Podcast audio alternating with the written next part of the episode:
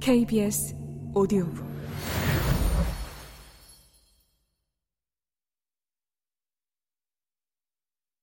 그는 지금까지 한 번도 내 앞에서 일어선 적이 없지만 그는 여전히 자기 자신의 양심 앞에 스스로를 정화시키고 자세를 바로잡기라도 하려는 듯이 테이블에서 일어나 방어선 너머로 내게 손을 내밀었다. 내가 자윤이었을 때도 결코 나에게 손을 내민 적이 없었다. 그러고는 말없이 공포에 질려 있는 참모 장교들 앞에서 내 손을 쥔채 언제나 무서웠던 그 얼굴을 누그러뜨리며 두려움이 없는 똑똑한 목소리로 말했다. 자네의 행복을 빌겠네, 대위. 나는 이미 대위가 아니었을 뿐만 아니라 정체를 폭로당한 인민의 적이었다. 왜냐하면 우리나라에서는 체포 대상이면 누구나 체포되는 그 순간부터 완전히 인민의 적으로 낙인이 찍히기 때문이다. 그런데도 그는 행복을 빌었던 것이다. 인민의 적에게. 유리창이 진동했다.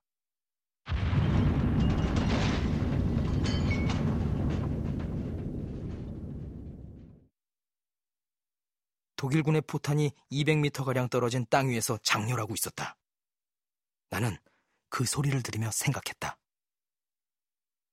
이런 일은 여기서 멀리 떨어진 조국의 땅, 후방의 안정된 생활 속에서는 결코 일어날 수 없으며 모든 사람이 다 같이 죽음의 숨결을 가까이 느끼는 이런 절박한 전쟁터에서나 일어날 수 있다고.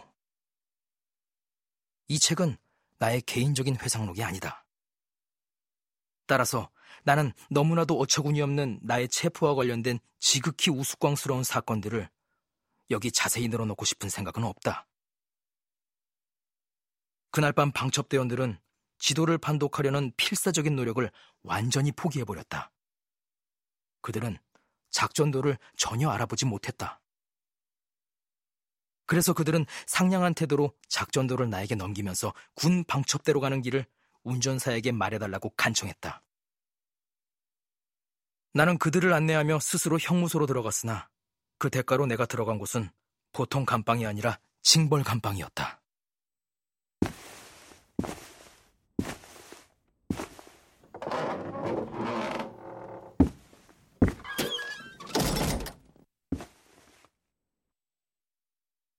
그러나 임시로 징벌 감방으로 사용하고 있던 독일 농가의 그 창고에 대해서는 몇 마디 이야기해둘 필요가 있을 것 같다. 이 징벌 감방의 길이는 사람의 키만 하고 그 넓이는 세 사람이 누워 자기에도 좁을 정도였다. 그래서 한 사람이 더 들어오면 서로 꼭 붙어서 자야만 했다. 그런데 공교롭게도 내가 그 네 번째 사람이 된 것이다. 자정이 넘은 한밤중에 쑤시고 들어가니 잠을 자던 세 사람이 등피 없는 석유 램프 불빛으로 잠결의 나를 보고는 미간을 찡그리며 자리를 내주었다. 이리하여 구겨지고 부서진 밀집 위에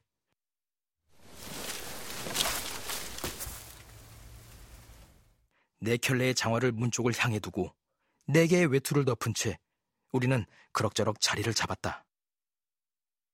그들은 잠이 들었으나 내 머리는 불처럼 타오르고 있었다. 바로 반나절 전만 해도 자신만만한 대위였다고 생각하니 이 헛간 바닥에 끼어 있는 게 더욱더 괴롭기만 했다. 한두 사람이 옆구리가 아파 잠을 깨면 다른 사람들도 일제히 몸을 뒤척여 돌아 누워야 했다. 아침이 되자 그들도 잠에서 깨어났다. 그들은 하품을 하고 목소리를 가다듬어 보기도 하고 다리를 폈다가 오므리기도 하며 구석구석에 웅크리고 앉았다. 우리는 서로 인사를 나누기 시작했다. 당신은 뭐 때문에 들어왔소? 그러나 스메르시 형무소의 지붕 밑에서 나는 막연하긴 하지만 벌써 긴장감이 감도는 찬바람을 느끼고 있었다. 그래서 나는 그들의 질문에 놀란 듯한 표정을 지어 보이며 이렇게 대답했다. 나도 모르겠소. 그놈들이 어디 말이나 해줍니까?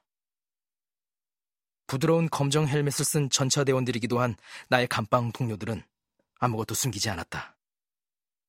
그들 세 사람은 정직하고 소탈한 군인 정신의 소유자였다. 나 자신은 그들보다 더 복잡하고 그다지 인상도 좋지 않았지만 그들은 전쟁 중에 내가 애착을 느낄 수 있었던 그런 부류의 사람들이었다. 그들은 세 사람 다 장교였다. 그들의 견장도 역시 난폭하게 뜯겨 군데군데 실밥이 튀어나와 있었다. 낡고 더러운 군복체 기세 남아있는 깨끗한 반점은 나사로 고정시켰던 훈장의 흔적이었고 그 얼굴과 손 위의 울긋불긋한 상처들은 부상과 화상의 흔적이었다.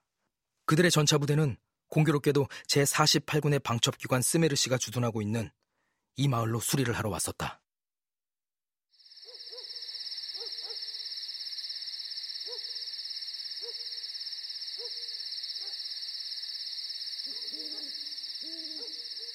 그저께 전투에 울적한 기분도 풀 겸 어제 그들은 술을 마시고 마을 변두리에 있는 목욕탕으로 몰려갔다.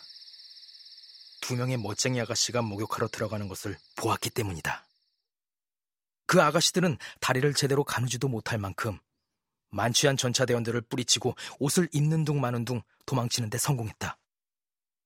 그런데 그들 중 한 아가씨가 다름 아닌 방첩대장의 여자였던 것이다.